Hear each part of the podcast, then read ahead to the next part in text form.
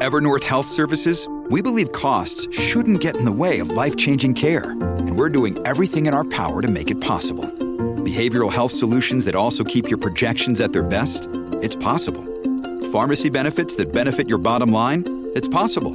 Complex specialty care that cares about your ROI? It's possible. Because we're already doing it. All while saving businesses billions. That's Wonder made possible. Learn more at evernorth.com/wonder. This episode is brought to you by Shopify. Whether you're selling a little or a lot, Shopify helps you do your thing, however you cha-ching. From the launch your online shop stage, all the way to the we just hit 1 million orders stage. No matter what stage you're in, Shopify's there to help you grow. Sign up for a $1 per month trial period at shopify.com/special offer, all lowercase. That's shopify.com/special offer.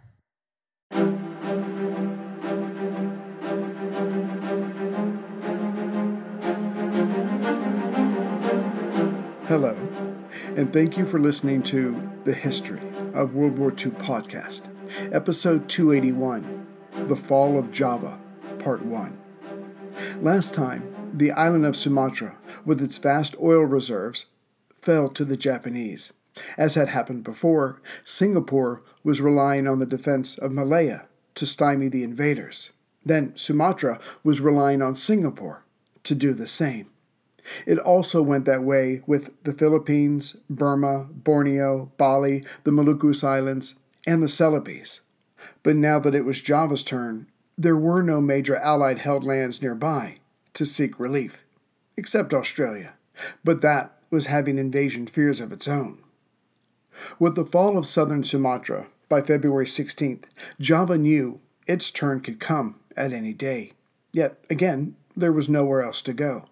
As such, civilian evacuees, soldiers, and airmen from Singapore and Sumatra were pouring into Java, congesting the ports and nearby roads of Batavia, modern-day Jakarta, the then capital of the Dutch East Indies, on the northwest corner, and Surabaya near the northeast corner. And this mass confusion could have been worse had the Allied troops from Singapore and Sumatra come with much of their equipment, but they did not, leaving it behind in their haste to evacuate. Back on January 10th, Lieutenant General Sir Archibald Wavell came to Java from New Delhi and held a conference at Batavia. ABDA Command was formed, but the idea had come from the Washington Conference, aka the Arcadia Conference between Churchill and FDR, which had started on December 22nd. But very quickly, the Dutch were going to find out how they rated with the Americans and British. Only one Dutch officer, Lieutenant General H. Heer Poorten, the commanding officer of the now ABDA Army, was brought on board ABDA Command. Not so Admiral Conrad Helfrich, the Commander-in-Chief of the Royal Netherlands Navy. Helfrich was a jaw-jutted scrapper who sought a fight with the Japanese, and as he was born on Java, he knew the area's straits, coves, and shallows. Not the man to leave out. Helfrich only got word of the decisions made by ABDACOM via the Dutch naval officer on the staff of ABDAFloat. That position, the senior naval commander in the area, went to U.S. Admiral Thomas Hart, commander of the U.S. Asiatic Fleet. As for the top job of air power, that went to RAF Air Marshal Sir Richard Pierce.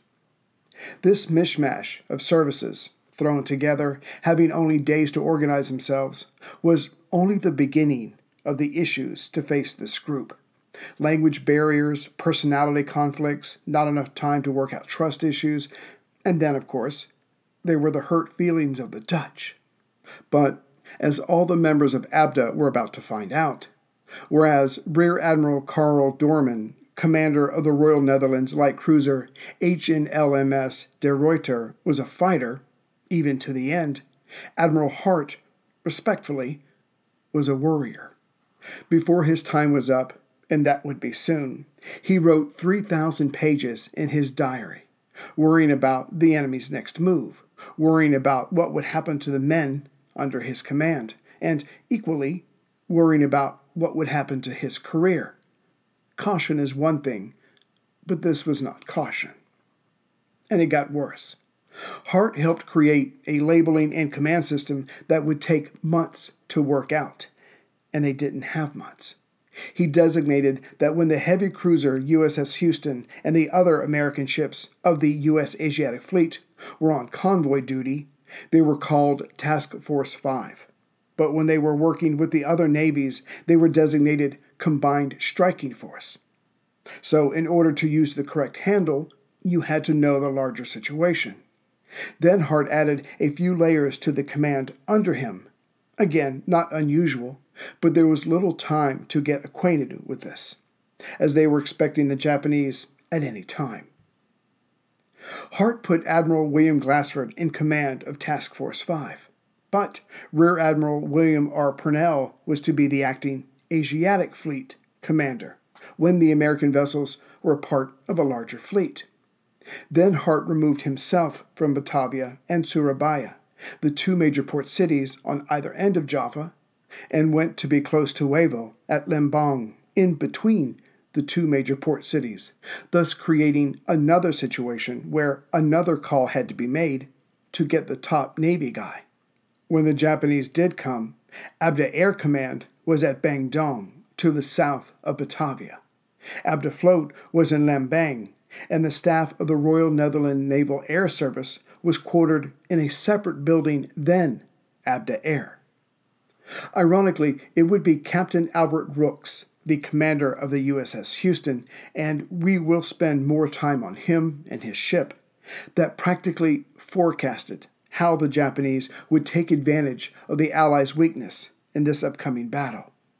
With so few naval resources, comparatively, he said that the Allies' only chance to withstand an attack was by boldness, but Hart would be the weak link here, commitment, but no one was fighting to win, only to gain time, and unity.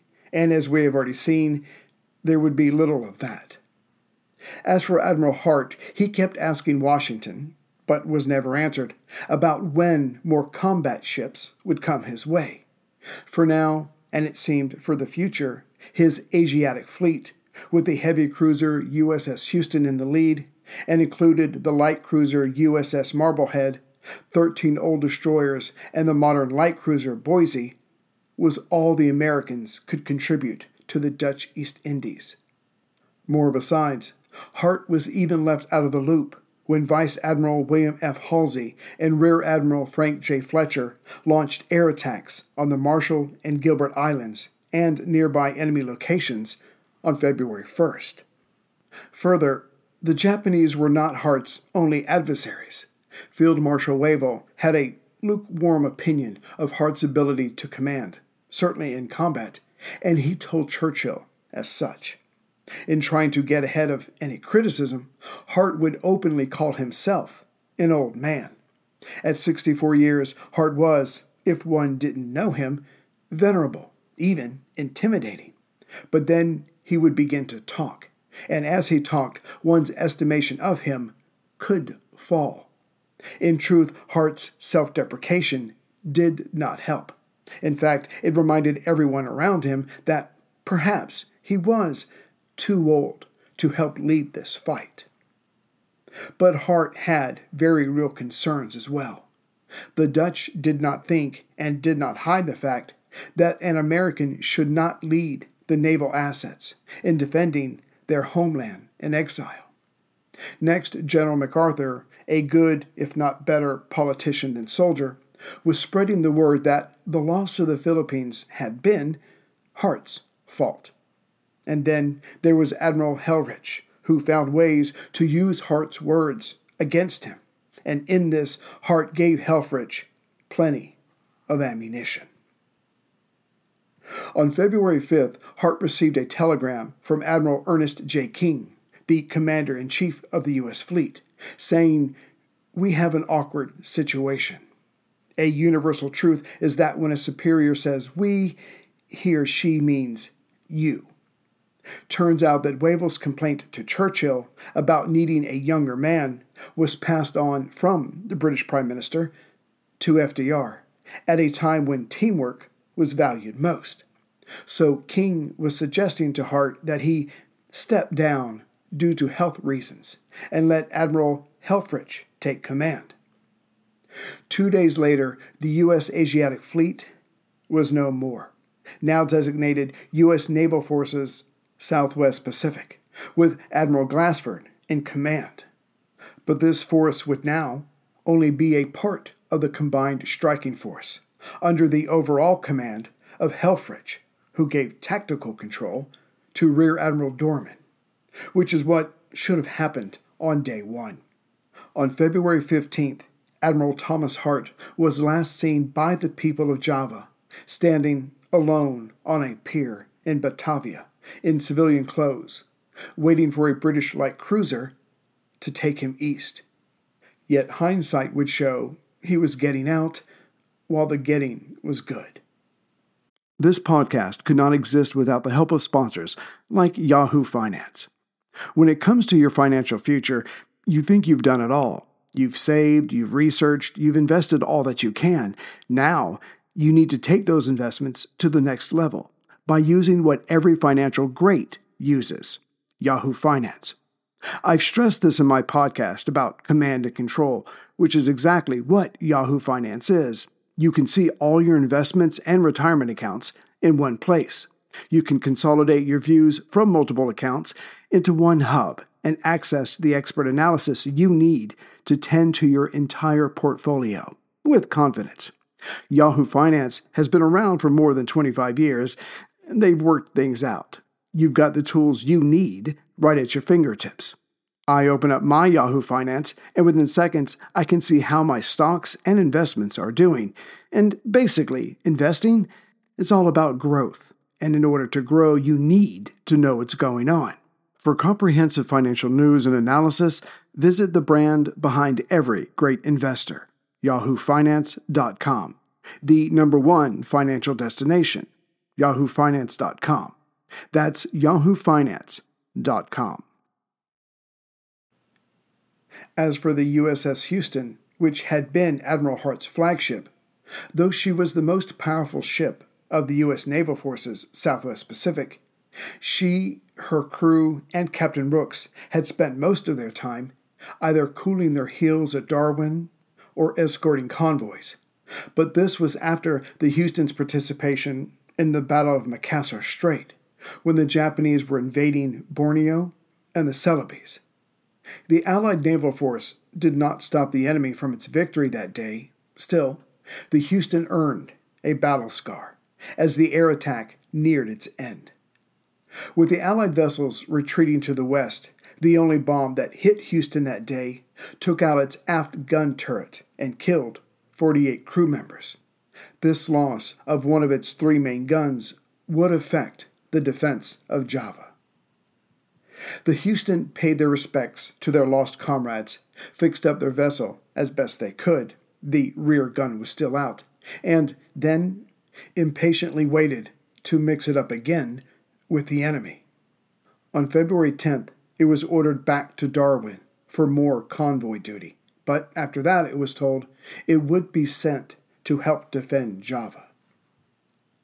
On February 15th, the Houston was leading a convoy of troop ships to Timor, the easternmost of the Lesser Sunda Islands, about 300 miles or 482 kilometers to the northwest of Darwin, Australia.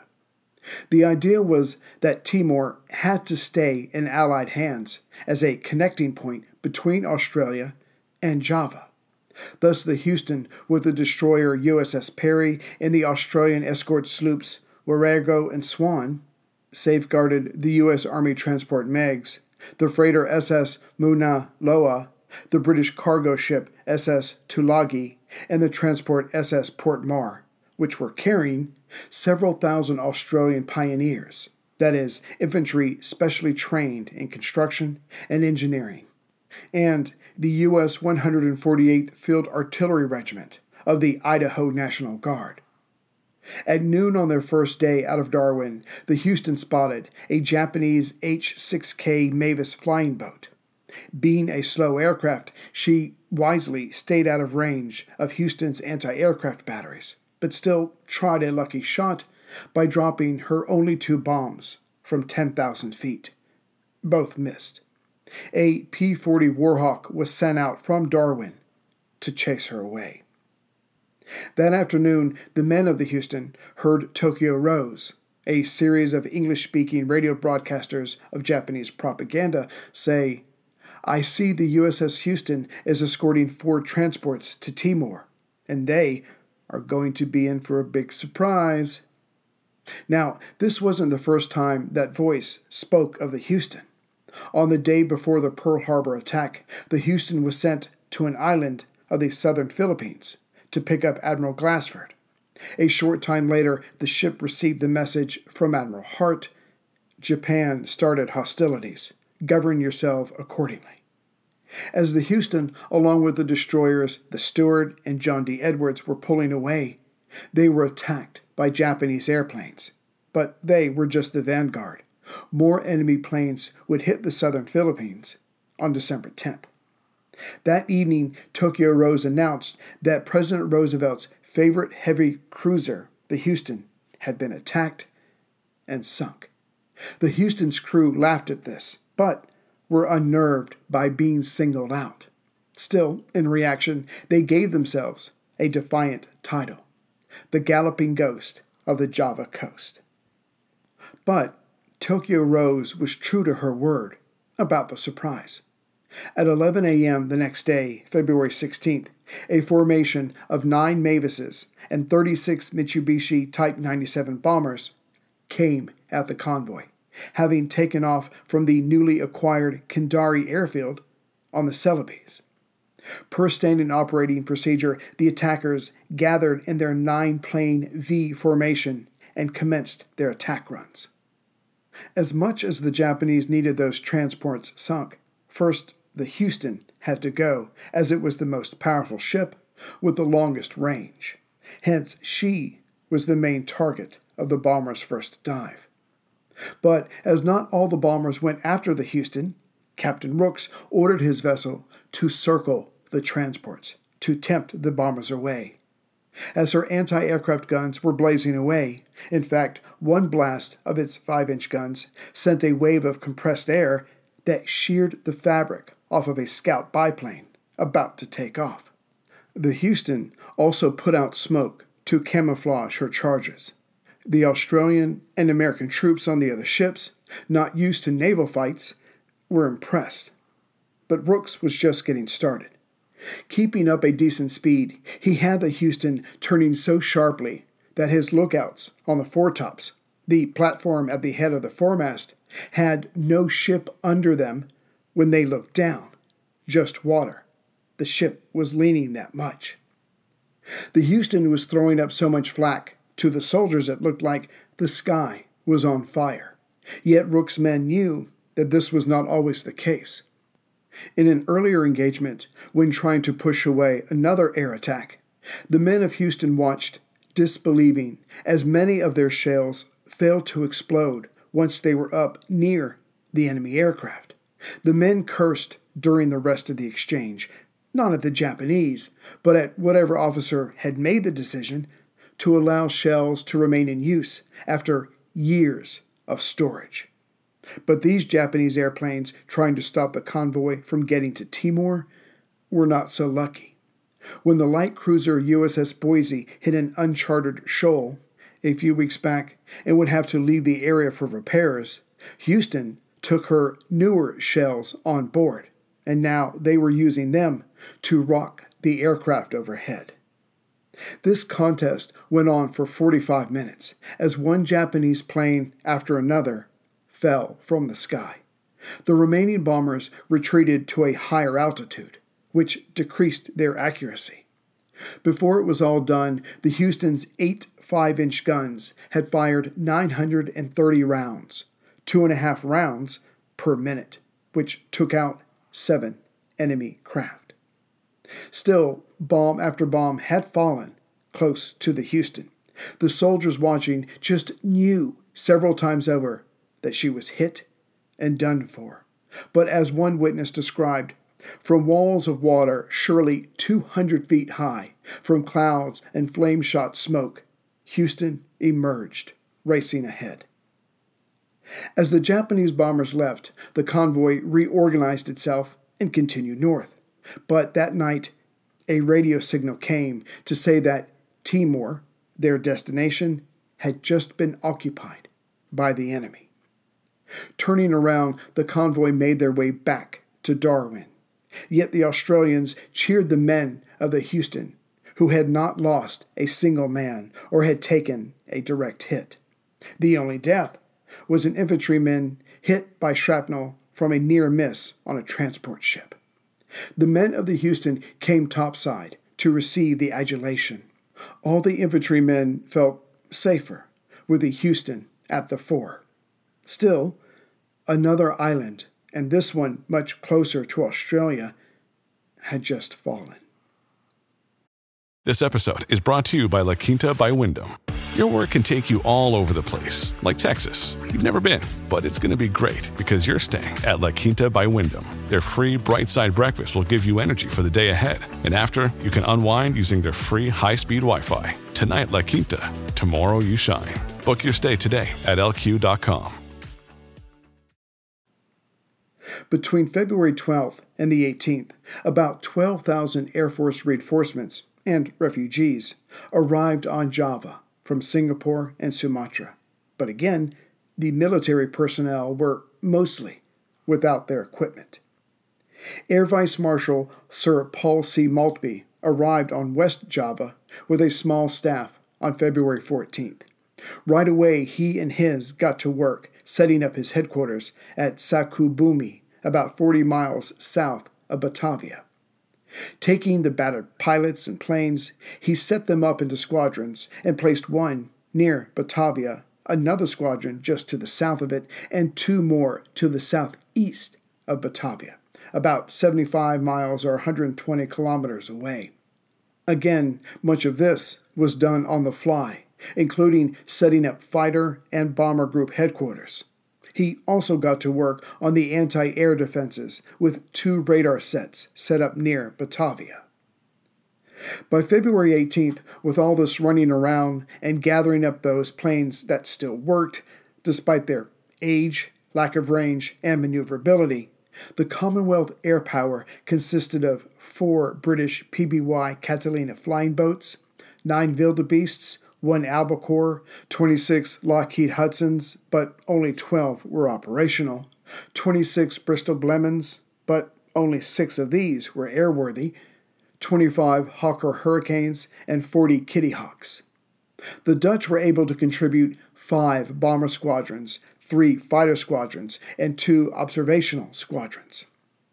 Bringing up the rear were the Americans, with 20 heavy bombers and 24 fighters, but most of these were inoperable.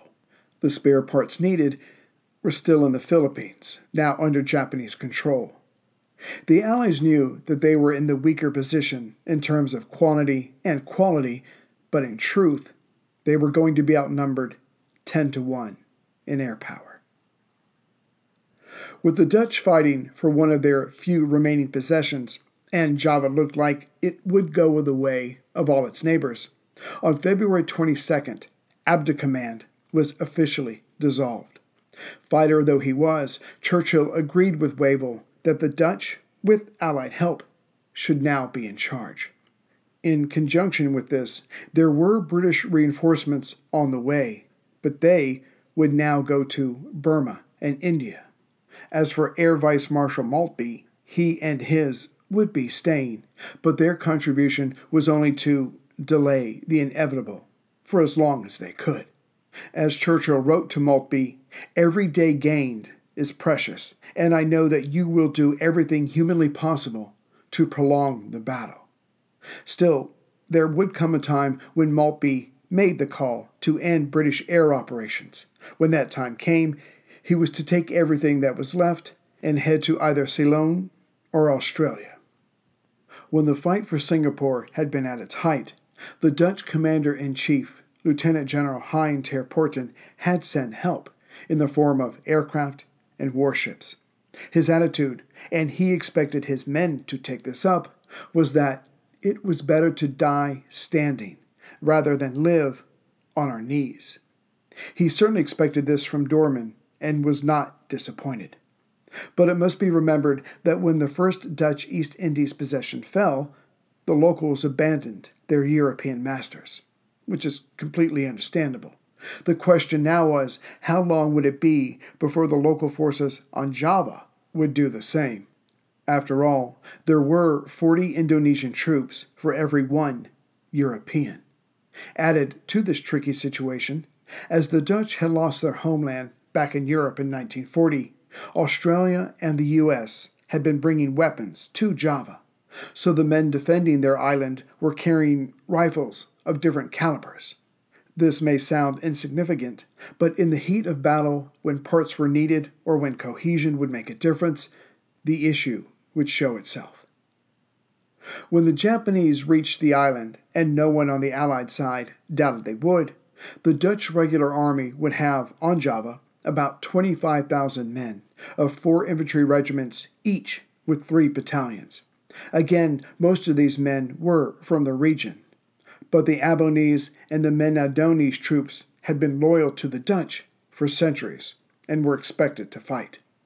But almost negating this, there were few tanks or armored cars on the island, and the U.S. and the British had not delivered more due to their own needs.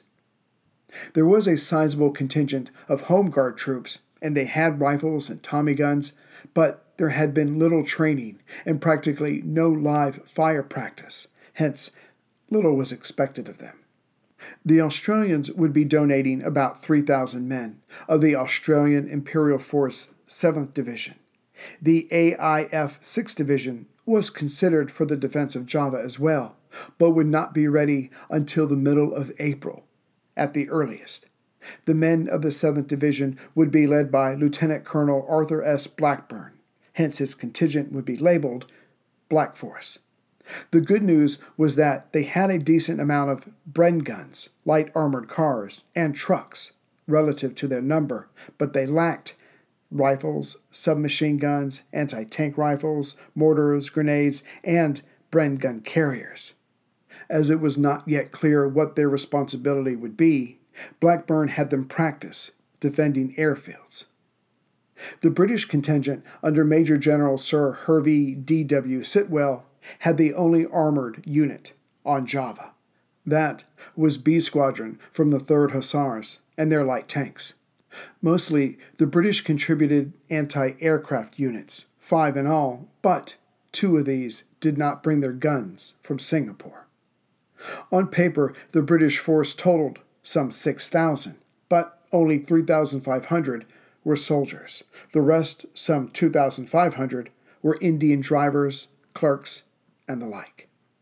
As for the Americans, they only had some 750 men on Java, and that was one single army unit, the 2nd Artillery Battalion of the 131st American Field Artillery Regiment of the Texas National Guard, led by Lieutenant Colonel Blucher S. Tharp.